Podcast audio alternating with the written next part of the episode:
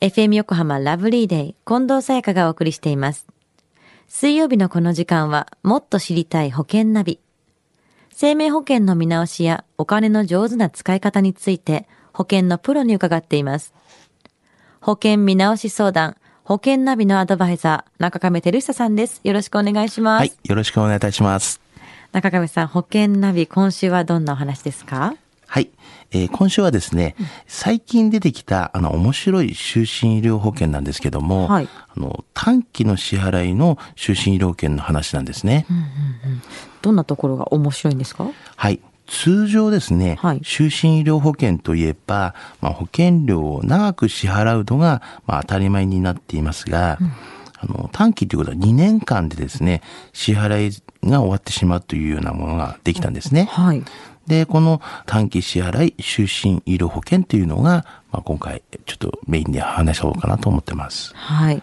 もうこれは短期というだけあって支払いが早く終わるんですよね。はい。でもそうすると毎月支払う保険料が高くなるんですか？そうなんですよね。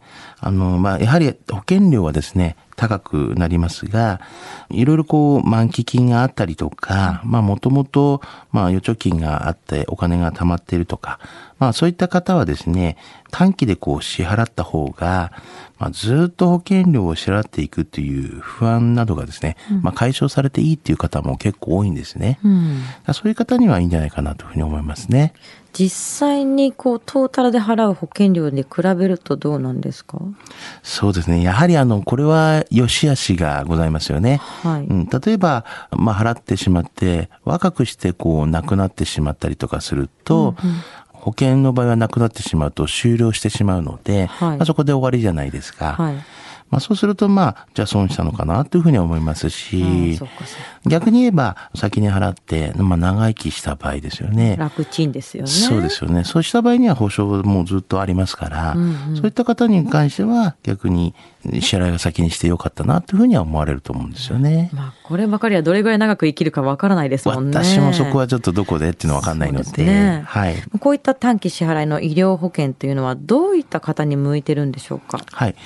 例えばですね、こう、65歳で、まあ、保険が満期になったよはい。というような方とか、ある程度の、こう、一時金が入る方、まあ、例えば、退職金が入ったよとか、はい。はまあ、そういった方とかですね、もしくは、まあ、積み立ての定期保険をやっていたとか、まあ、銀行でやっていたとか、宝くじ当たったとか。あそうですね、うんうんうんそういった方とか、はい。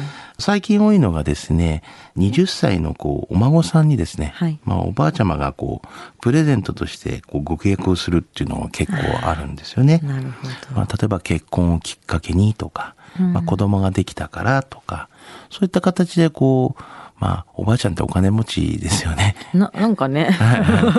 ですからまあ、それでこう当てて、はいこう入っていただくっていうのが結構ありますよね。なるほど。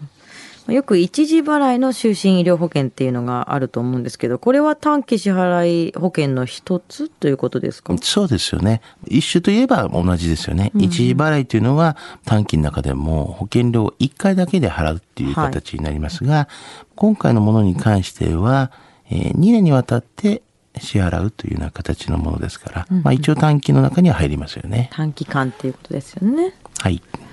実際に支払い期間が2年以内というようなこう短期支払いの終身医療保険っていうのは今まであまりなかったんですか？そうなんですよね。あのあまりこう聞かなかったとは思うんですけども、はいまあもともとは5年とかはい10年とかっていうのは結構あるんですけども、今もあるんですけども、この2年っていうのはですね、はいあの結構ないんですよね。うん、なるほど。ちょっとじゃあ今までと違ったところがちょっと面白いよっていうことなんですね。では中亀さん、今日のお話、失得指数は？はい。ズバリ96です。お、96。はい。短期の支払いっていうのは、まあ、死亡の終身保険っていうのは結構、まあ、あるっていうのは皆さん知ってると思うんですけども、はいこの終身の医療保険でですね、短期の支払いで終わるものっていうのが結構知られていないっていうふうには思うんですよね。うん。ですからまあ、将来ずっとまあ、す払っていくということの不安を感じた方とか、まとまったお金があれば、先に支払って、一生涯の医療保険を手に入れることっていうのも、まあ、できるんですよっっていうことを、まあ少し覚えておいてほしいなっていうことと。あとまあリスナーの方には、まあ自営の方とかも結構いらっしゃるかもしれませんが、まあ会社の場合には経費とかで落とせますので、はい、経費で払っといて、後からこう名義を変更されて、まあ自分の保証にすると。いうこともまあできるできますのでね。そうなんですね。はいなるほど。まあ、短く、まあ、これから先どうなるかわからないっていう不安を感じる方は、こういったものもあるよっていうそうですよね。ですね。さあ、今日のお話を聞いて保険選びについてもっと知りたい方、中亀さんに相談してみてはいかがでしょうか。詳しくは FM 横浜ラジオショッピング、保険ナビ、保険見直し相談に資料請求をしてください。中亀さんに無料で相談に乗っていただけます。